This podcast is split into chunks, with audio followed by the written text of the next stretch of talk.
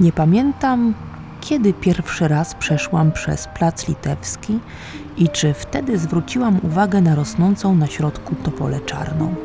Drzewo potężne, które na betonowym placu zjawiło się chyba prosto z baśni.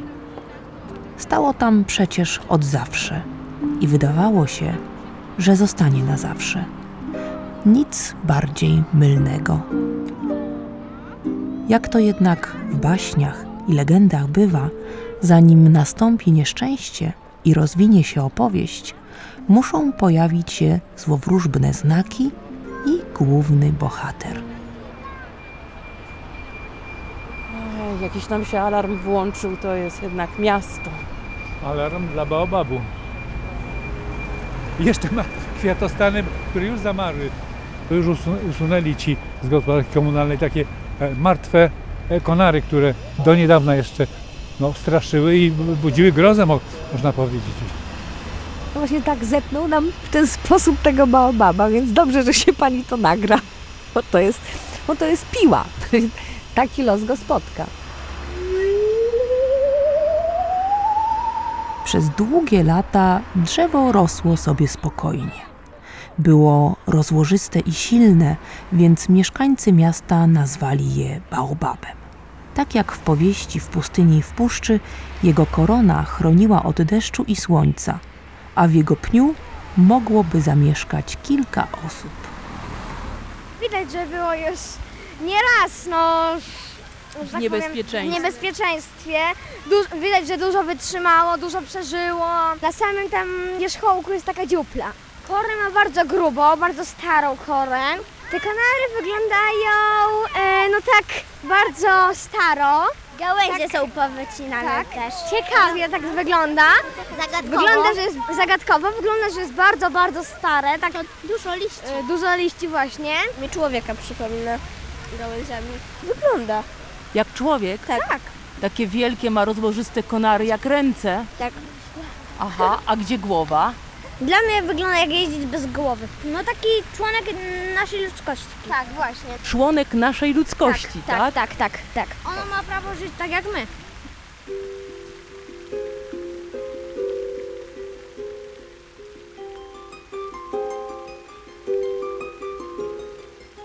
Nikt do końca nie wie, kto, kiedy i dlaczego posadził topolę czarną właśnie na środku placu. Może był to król Zygmunt August, który chciał upamiętnić uchwalenie Unii Lubelskiej. O nie, nie, nie. To jest to po prostu niemożliwe. Tam w tej legendzie jest jakieś tam ziarenko prawdy, czyli plac litewski związany y, z Unią Lubelską. A może wyrosło jako chwast wśród Zielska po likwidacji placu Musztry po upadku powstania listopadowego lub zasadzono go tam nieco później. To na pewno nie będzie z tego pierwszego założenia placu, ponieważ na początku, na początku wieku XIX te topole, które posadzono, to były tak zwane topole włoskie. I tu właśnie zaczyna się akcja opowieści. I jak to w podaniach bywa, wątki będą się przeplatać, a losy bohatera komplikować.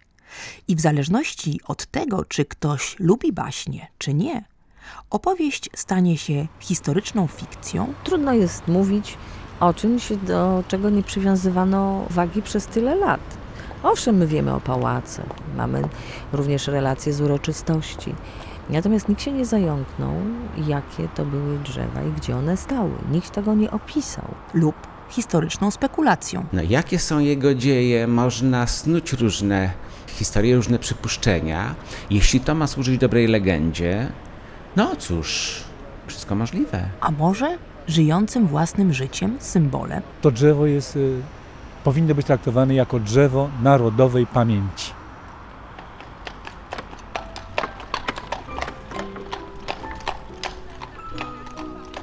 Dawno, dawno temu, wtedy gdy nasze drzewo było jeszcze małym baobabkiem, a może cienkim patyczkiem, a może nawet ziarenkiem, a może jeszcze w ogóle go nie było, Lublin był miastem prowincjonalnym, dość brudnym, bez oświetlenia, wodociągów i porządnych bruków. Przy krakowskim przedmieściu powstawały pierwsze kamienice, a w jednej z nich zamieszkał Felix Łodzia Bieczyński, były powstaniec listopadowy.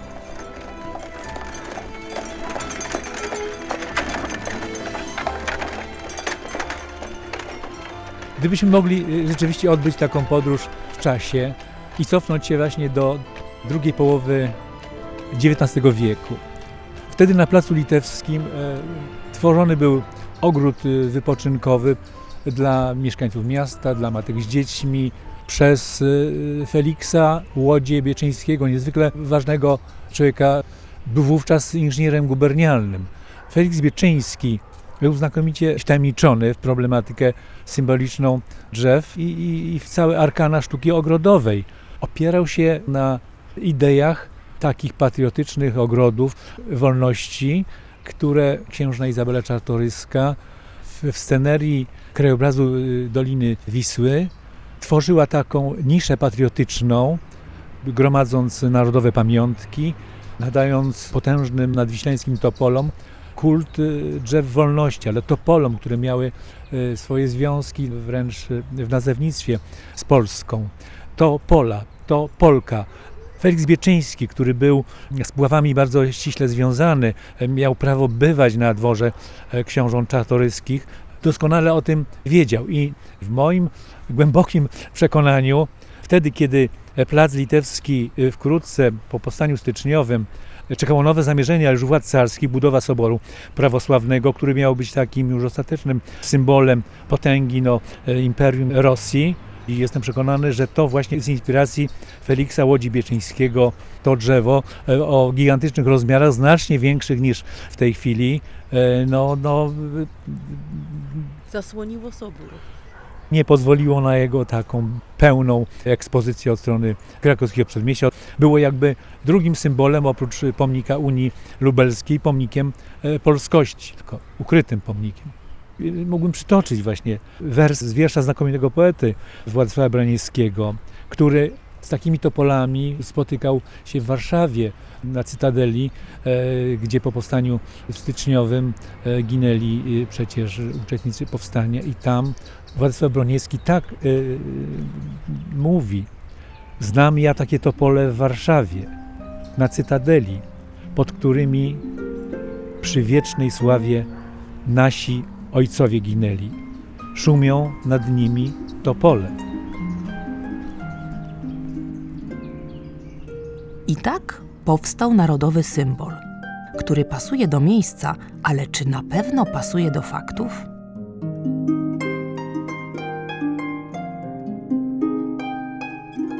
Więc jeśli Bieczyński operował symboliką drzew, to bardzo możliwe, że to był jakiś jego zamysł. Z drugiej strony są pewne wątpliwości, czy to drzewo było zasadzone za czasów jego życia.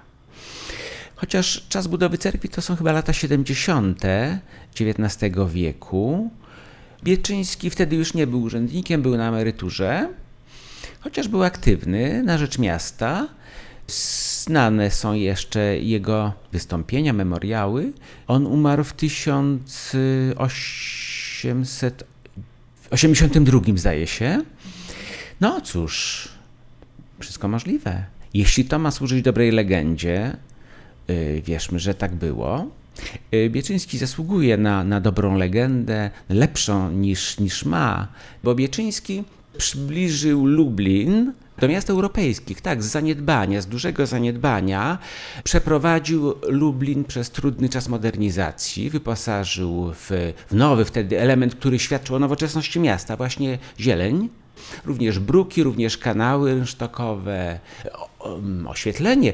Zresztą on projektował także pompy wodne. Oddał się po prostu dobrej pracy, pracy organicznej, można by tak powiedzieć.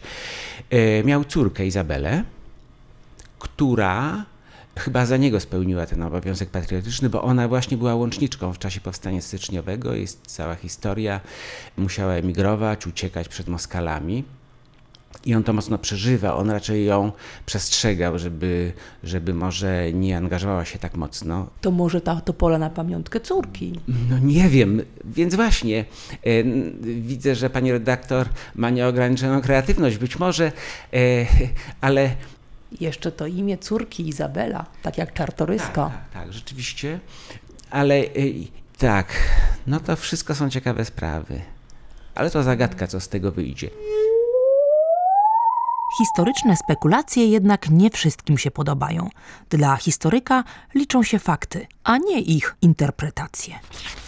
Przyniosłam jeszcze jedną rzecz, mianowicie jest to e, opowieść, którą snuł o Lublinie aktor Stanisław Krzysiński, jakim był Lublin w 1877 roku. Po lewej stronie krakowskiego przedmieścia, na placu naprzeciwko poczty, stoi piękna cerkiew prawosławna o pięciu kopułach z wysoką na przedzie ośmioboczną wieżą, a obok cerkwi obecnie zasadzone są różnorodne krzewy i drzewka, które kiedyś stanowić będą piękne klomby. Czyli to jest świeżo po wybudowaniu, bo to rok, jak już y, y, działa cerkiew, sobór i te wszystkie drzewa, które są koło, y, koło cerkwi są Malutkie. malutkie. I tyle. To gdzie ta topola była? To Ale- jeszcze o niej ani słowa nie ma. no to raczej ona dopiero zaczyna rosnąć. I z tego wynika, i z tego rysunku, To jest plan, tak? tak, którego roku ten plan 1908. jest? 1908. I ten y, plan odzwierciedla, moim zdaniem, założenie, które opracował w końcówce XIX wieku Zenon Kisielewski, planista z Warszawy.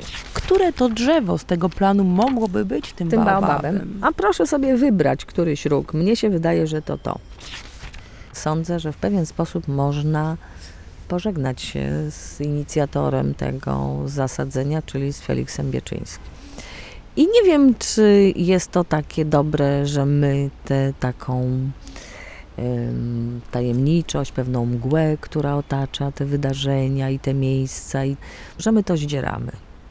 Ale wolałabym, żeby oprócz zachowywania tej właśnie mgły, która otacza to wszystko, o czym mówimy, żeby zachować jednak pamięć o wydarzeniu. Dlatego, że ta mgła i ta mitologizacja to nie zastąpi nam wiedzy tej, którą przekazujemy sobie z pokolenia na pokolenie. I tutaj następuje moment kulminacyjny. Bohater znajduje się w śmiertelnym niebezpieczeństwie. Symbolicznej topoli zagrażają nie tylko skrupulatni historycy. Od lat podkopują ją władze miejskie, bez większego zastanowienia modernizując plac.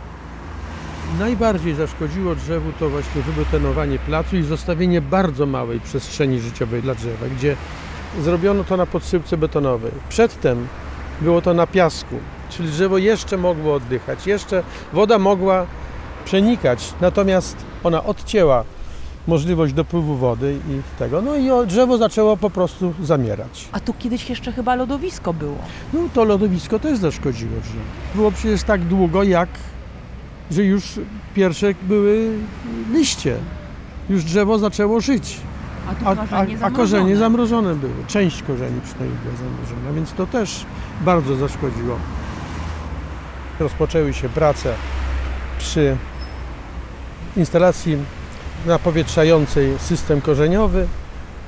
No z tym, że w czasie wykonywania tych prac od strony poczty żeśmy stwierdzili, że jest dosyć głęboki rów, który spowodował wycięcie wszystkich korzeni, które by odżywiały drzewo. No, dałem zalecenia, co trzeba robić. Dostałem zlecenie na następny rok, czyli 2009. Po roku czasu no, okazało się, że stan drzewa jest bardzo dobry. Znaczy zaczęło odżywać to drzewo. W następnym roku marzec, kwiecień, maj i pół czerwca prawie drzewo nie miało wody, nic. To spowodowało, że wszystkie te korzenie, które były krótkie, zasychały. No i zaschły, dlatego zaatakowały od razu grzyby.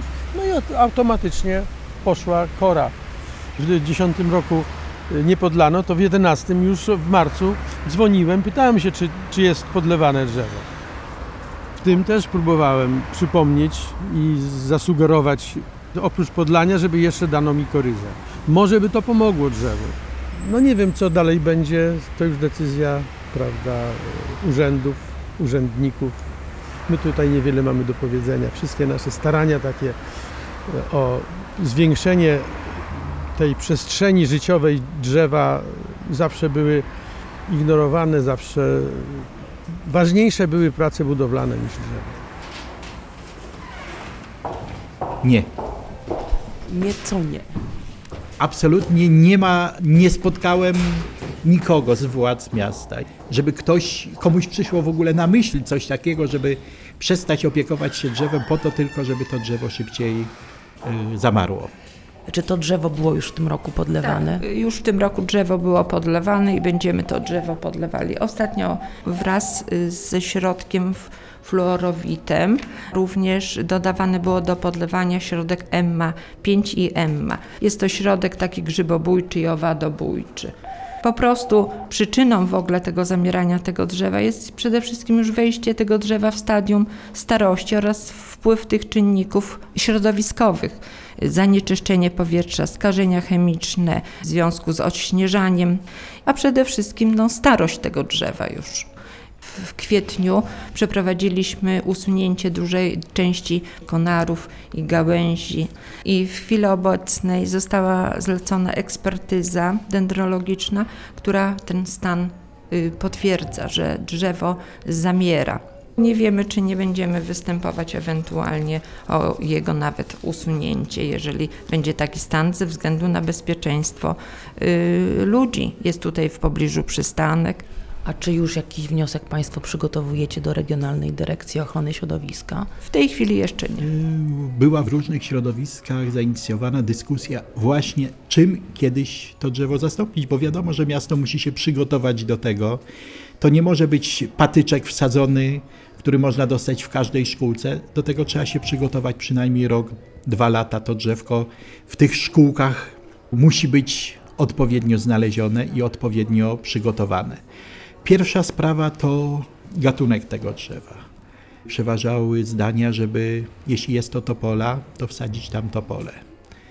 Ja też dostałem takie pytanie od dziennikarzy, jakie drzewo jest symbolem Lublina. W związku z tym, że nie chciałem sam odpowiadać na to pytanie, miałem y, u siebie kilku stażystów, wysłałem ich w miasto. Dostałem ponad 1200 odpowiedzi i ponad 600 dotyczyło lipy. Że symbolem Lublina jest lipa, co ja chyba też potwierdzę z jednego powodu. Y, Jeśli pamiętamy ten Lublin sprzed jeszcze 20-30 lat, we wszystkich drogach dojazdowych do miasta, Aleja Kraśnicka, Aleja Warszawska, Droga Męczenników Majdanka, były porośnięte lipami. W tej chwili są już resztki tych lip. Jan Kochanowski też pisał o lipach. I co więcej jeszcze? To, że lipa jest drzewem bardzo ozdobnym i długowiecznym. Lipa mogłaby być symbolem Lublina w tym najbardziej charakterystycznym miejscu.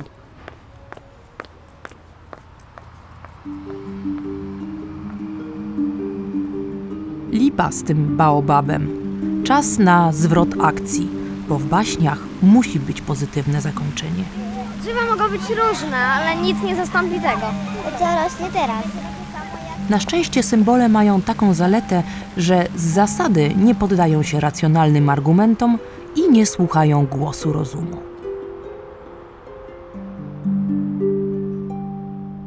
Niektórzy uważają, że traktując to drzewo jako no, gatunek, który się pospolicie uznaje za nieszlachetny, krótkowieczny, że lepiej jest wymyśleć inny gatunek drzewa, bardziej długowieczny, lipę czy dąb. Ale takie myślenie to wskazywałoby, że gubimy ten wątek pamięci związany z tym drzewem.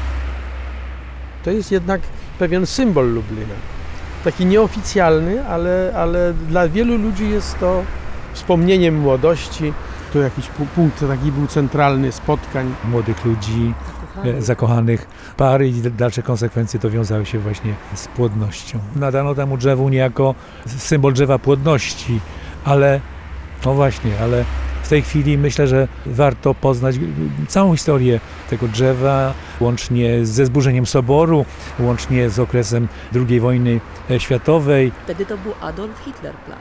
Tak, e, wtedy być może przypisywano, dodano, że Czarna Topola jest również topolą berlińską. Aha, czyli Niemcy mogli uznać, że to symbol germańskości, tak? Y, Mogły się pojawić e, takie, takie próby, ale zresztą to drzewo były, ten cały plac był e, no, świetnie pielęgnowany.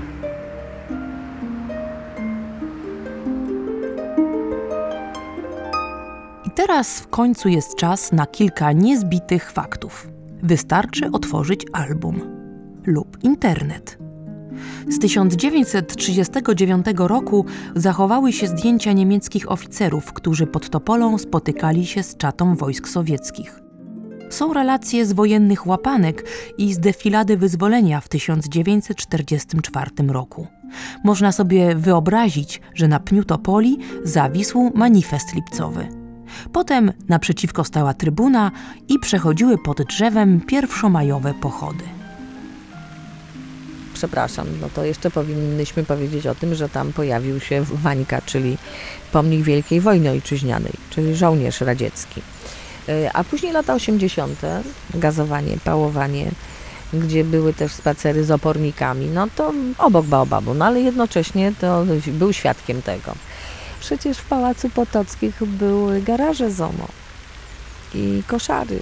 Gaz łzawiący puszczony wtedy to jakoś tak na, na długie lata. Tak w pamięci wrył mi się. Też to drzewo to widziało. No wszystko widziało, widziało te przemówienia. Proszę Pani, a teraz nie widzi? Też część mitingów odbywa się tam, część spotkań politycznych. Jeden po jednej stronie, drugi po drugiej stronie, a Baobab sobie stoi i się dziwi. Nie takie rzeczy już widziałem.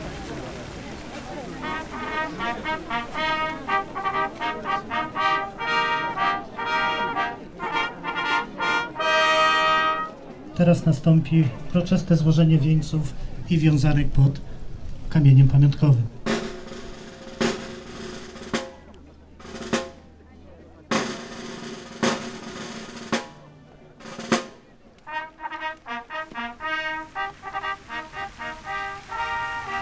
Ciągle z jak jest taka defilada, to tu chodzę, czasami jest bardzo ładnie.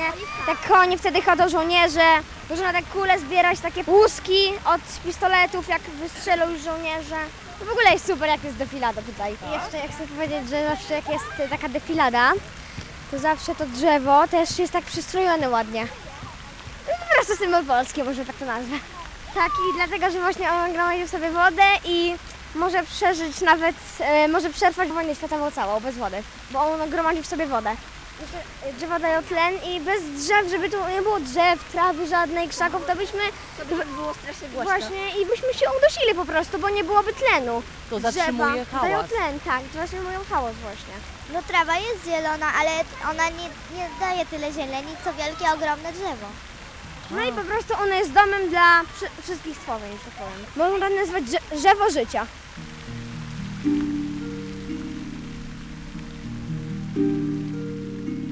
Drzewo płodności, drzewo pamięci narodowej, drzewo życia, drzewo do opowiadania.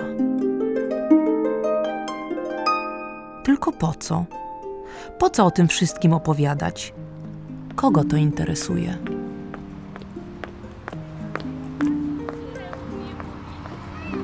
No przepraszam, a po co nam były bajki i baśnie? A gdzie był morał? Morał był na końcu. A ten morał w tej historii to jest w zasadzie morałem niejednoznacznym. Takie drzewo, stojące sobie, pień i korona zielona, mocno przerzedzona już w tej chwili, spowodowało to, że wszyscy zaczęli się zastanawiać, skąd się wzięło, jak to było, że zebrała Pani tyle relacji, że tyle ludzi, jednak żyjąc w mieście zwróciło na to drzewo uwagę.